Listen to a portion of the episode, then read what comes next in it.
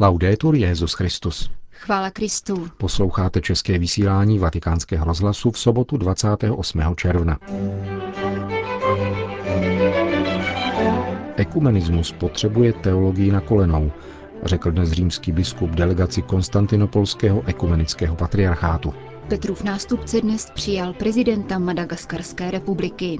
Nedávejme se politicky manipulovat, řekl muslimský přítel papeže Františka pro vatikánský list Osservatore Romano. Od mikrofonu zdraví a hezký poslech přejí Milan Glázer a Jana Gruberová. Zprávy vatikánského rozhlasu. Vatikán. Římský biskup dnes přijal delegaci Konstantinopolského ekumenického patriarchátu, kterou vede pravoslavný metropolita z Pergama Ioannis Ziziulas. Tradiční výměna delegací se mezi Římem a Istanbulem uskutečňuje u příležitosti patronátních svátků. Papež František svou promluvu k sesterské konstantinopolské církvi zahájil vzpomínkou na milovaného bratra Bartoloměje, tedy ekumenického patriarchu. Připomněl jejich společnou pouť do svaté země a také následnou modlitbu za mír na Blízkém východě v blízkosti hrobu apoštola Petra. Pán nám daroval tyto příležitosti k bratrskému setkání, při kterých jsme měli možnost jeden druhému projevit lásku v Kristu, který nás spojuje, a obnovit společnou vůli k pokračování v cestě směřující k plné jednotě. Dobře víme, že tato jednota je božím darem, dodal římský biskup. Již nyní z tohoto daru můžeme čerpat pokaždé, když v síle Ducha Svatého jeden na druhého pohlédneme očima víry. Pouze takto rozpoznáme své místo v božím plánu a nikoli svou pozici jako dějiný důsledek svých hříchů. Jestliže se pod vedením Ducha Svatého naučíme jeden na druhého dívat v Bohu, půjdeme po společné cestě ještě rychleji.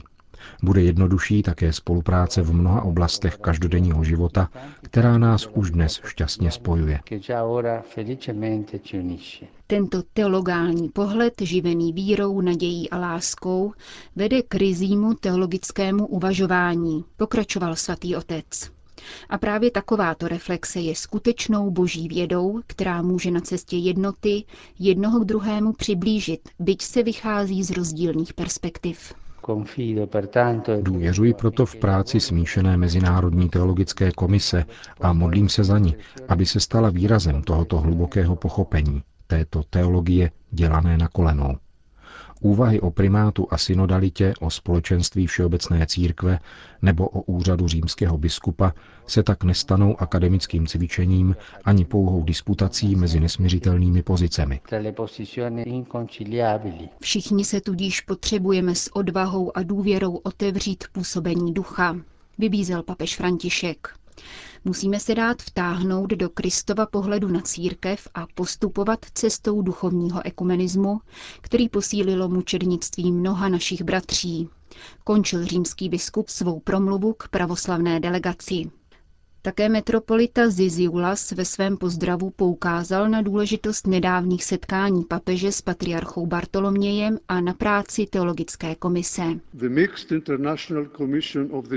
Mezinárodní smíšená komise pro dialog mezi katolickou a pravoslavnou církví bude zasedat v září na plenárním zhromáždění, aby pokračovala v diskuzi o církevním primátu. Je to složitá otázka, avšak s boží pomocí doufáme, že v tomto ohledu pokročíme, Způsob, jakým vaše svatost chápe církevní primát a naplňuje jej v praxi, dodává inspiraci a naději našemu úsilí v dosažení zhody o tomto ožehavém tématu. Uvedl pergamský metropolita. Delegaci Konstantinopolského ekumenického patriarchátu ještě čeká jednání s Papežskou radou pro jednotu křesťanů. A v neděli se zúčastní liturgie ze slavnosti svatých Petra a Pavla, kterou bude římský biskup slavit ve vatikánské bazilice. Petrův nástupce přijal dnes dopoledne v Apoštolském paláci prezidenta Madagaskarské republiky, který nastoupil do úřadu na sklonku loňského roku. V srdečném rozhovoru byly oceněny dobré madagaskarsko-vatikánské vztahy, informuje tiskové středisko svatého stolce. Zvláštní pozornost byla věnována současné obnovné fázi v ostrovní republice a kladnému přínosu katolické církve v procesu národního smíření a politické stability. Mluvilo se také o pozitivní činnosti katolické církve v oblasti zdravotnictví a školství. Dalším námětem hovoru byl boj s chudobou a sociální nerovností. Nechyběla ani mezinárodní témata, zejména v souvislosti s některými regionálními konflikty, čteme v tiskovém prohlášení svatého stolce.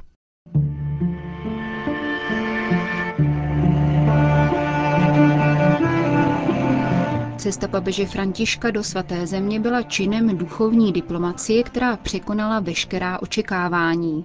Míní Omar Abud, argentinský muslim, který společně s rabínem Skorkou papeže na pouti doprovázel. Předseda Institutu pro mezináboženský dialog v Buenos Aires navštívil římskou redakci deníku Osservatore Romano. Pro vatikánský list vyprávěl o svém přátelství s kardinálem Bergoliem, ale také o muslimských kořenech své vlasti. Z otcovy strany jsem Libanonec, z matčiny Syřan. Prarodiče do Argentiny přijeli ve 30. letech a dědeček Ahmed Abud tu založil nakladatelství El Nilo. Vydal v něm první překlad Koránu do španělštiny. Převod z arabštiny si vyžádal sedm let. Publikoval také díla arabských básníků žijících ve Španělsku a na Sicílii. Jeho knihovna čítala sedm nebo osm tisíc vasků. Odhaluje Omar Abud své rodinné zázemí a dodává. Dnes žije v Argentině na 500 tisíc muslimů, ale více než milion Argentinců má středozemské kořeny. Arcibiskupa Buenos Aires poznal v květnu roku 2002, když dostal pozvání na Tédeum do katedrály. Bylo to složité období a to z mnoha důvodů, vzpomíná. V mém osobním vnímání historie bylo 11. září na světové úrovni rozhodující událostí, více než pád berlínské zdi. Od té doby jen velmi stěží vychází na povrch hlas tiché islámské většiny, která chce pouze v klidu žít a pracovat. Udusilo jej násilí fundamentalistických skupin. Tuto situaci může změnit pouze dlouhodobý výchovný program, kvůli kterému v Buenos Aires vznikl Institut pro mezináboženský dialog. S touto institucí od jejího oficiálního založení v roce 2005 za katolickou stranu nepřetržitě spolupracoval také kardinál Bergoglio. Je to člověk nebývalého kulturního rozhledu s nevšední schopností sociální analýzy, soudí Abud. Vždy jasně a rozhodně odsuzoval jakýkoliv typ terorismu. Oslovovalo mne, že se nikdy politicky nevázal. Jeho homílie jsou opravdu homílie, nikoli mítinky. Na druhé straně nikdy neváhal politiky kárat v otázkách chudoby a marginalizace. Opakovaně nám otevíral bránu katedrály, aniž by kdy směšoval obřady. Ctil jedinečnost a dějiny každého z nás, naši odlišnou náboženskou identitu, a to nejenom slovy, nýbrž skutky. Když byl Bergoglio na Buenos Aireském arcibiskupském stolci, upřímně se zajímal o argentinské menšinové náboženské tradice. Doplňuje, Vytvářel prostor, kde by různé víry mohly vstupovat v dialog. Avšak nikoli dialog míněný jako teologické diskuse nebo zdvořilostní popíjení čaje, nýbrž jako každodenní překonávání předsudků a vciťování se do druhého. Ve schopnosti vcítit se do svého mluvčího kardinál Bergoglio opravdu vynikal, poznamenává jeho muslimský přítel. Dialog s argentinskými židy a muslimy byl vždy úctivý a srdečný, podotýká Abud. A nyní se přesouvá na světovou rovinu. Řešení blízkovýchodního konfliktu bude mít vliv na celý svět. Právě proto je důležité, aby se dala do chodu duchovní diplomacie. Papežova cesta do svaté země v tomto ohledu předčila veškerá očekávání. Papež Bergoglio, který se modlí před betlémskou zdí a líbá ruku obětem Shoa, spojil obraz a pojem v symbolické řeči, která byla velice prostá, ale také velice účinná. Každý krok, modlitební vigílí za Sýrii počínaje, byl malým, velkým dílem politického umění a obrovskou příležitostí k dialogu pro islámský svět. Dveře otevírané do nemuslimského světa. Tuto příležitost musíme využít, zdůrazňuje Omar Abud. Prázdná slova, reprezentativní konference plné formálních řečí bez reálných důsledků patří do minulosti. Je nutné investovat čas a energii do vzájemného poznání, ve snaze vyhnout se jakékoliv manipulaci. Politika je totiž často mnohem fundamentalističtější než náboženství. Uzavírá pro vatikánský deník muslimský přítel papeže Františka. Moskva. Metropolita Hilarion Alfiev z oddělení pro vnější vztahy na moskevském patriarchátu kritizoval antiruský postoj a výraznou podporu revoluce Majdanu ze strany ukrajinských řeckokatolíků. Podle mínění moskevského patriarchátu za tímto postojem stojí hlava ukrajinských řeckokatolíků, arcibiskup Světoslav Ševčuk. Ten naproti tomu apeloval na pravoslavné Rusy, aby nevěřili propagandě, která ukazuje Ukrajinu a řeckokatolíky jako nepřátele Ruska. Metropolita Hilarion vyjádřil politování nad tím, že řecko-katolické duchovenstvo na místo snahy o smíření a dialog otevřeně pozbuzovalo manifestanty na Majdanu a po událostech v lednu a únoru tohoto roku obvinilo Rusko ze všeho špatného, co Ukrajinu postihlo. Představitel moskevského patriarchátu tvrdí, že arcibiskup Ševčuk a jeho spolupracovníci vedou protiruskou propagandu. Kromě toho jim vyčítá tzv. proselitismus na východě a jihu Ukrajiny. Metropolita Hilarion naopak ocenil papeže Františka a státního sekretáře kardinála Parolína za jejich postoj k situaci na Ukrajině, za to, že se zdrželi jednoznačných názorů na politickou situaci a namísto toho vybízeli ke klidu a smíření. Súdán.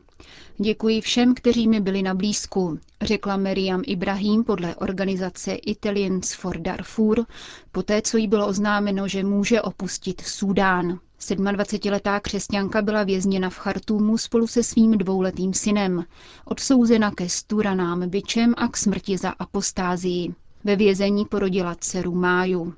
Nejvyšší sudánský soud pak rozhodl o jejím propuštění, ale v zápětí byla znovu zadržena kvůli údajným nesrovnalostem v cestovním pasu. Dnes dostala sudánský pas. Italský misionář otec Giulio Albanese situaci komentuje.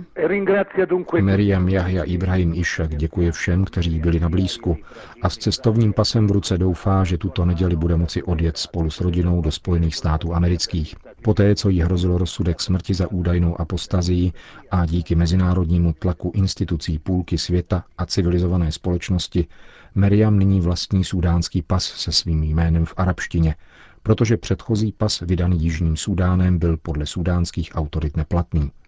Nicméně stále ještě nebylo řečeno poslední slovo. Podle advokátů je k vycestování ještě třeba povolení sudánského odvolacího soudu, které dosud nebylo doručeno. Komentuje Giulio Albanese poslední vývoj událostí kolem sudánské křesťanky Meriam Ibrahim.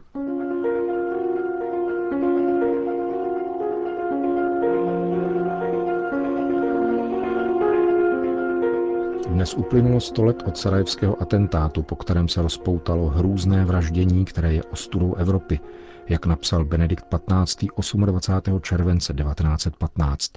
Tentýž papež o necelý rok později mluvil v téže souvislosti o sebevraždě civilizované Evropy a krátce na to o nejtemnější tragédii lidské nenávisti a nepříčetnosti. 1. srpna 1917 napsal Benedikt XV. list vládám váčících stran, ve kterém píše – na sklonku prvního roku války jsem se na vás obracel s vroucí pobídkou k nastoupení cesty, vedoucí ke stabilnímu a důstojnému míru. Bohužel jsem nebyl vyslyšen. Válka zavile pokračovala další dva roky a přinesla další hrůzy. Stala se ještě krutější a šířila se po zemi, na moři, ba dokonce i ve vzduchu, odkud na bezbraná města, klidné obce a jejich obyvatele dopadala smrt a útrapy. Nikdo si dnes neumí představit, jak by se rozmnožilo a prohloubilo zlo, kdyby se k těmto krvavým třem letům přidali ještě další měsíce než kvůli roky. Má se snad civilizovaný svět stát polem smrti a Evropa tak slavná a kvetoucí má upadnout nebo být stržena do všeobecného šílenství, do propasti, vstříc skutečné sebevraždě. Takto se Benedikt XV. obracel k vládcům a zároveň, jak napsal, nepřestával vroucně prosit toho, který má v rukou osudy národů. Po celou válku tento papež nepřestával apelovat na morální sílu práva a vybízet k odzbrojení, aby byla učiněna přítrž tomuto děsivému válčení, které se s každým dalším dnem jasně jeví jako zbytečné krve prolití.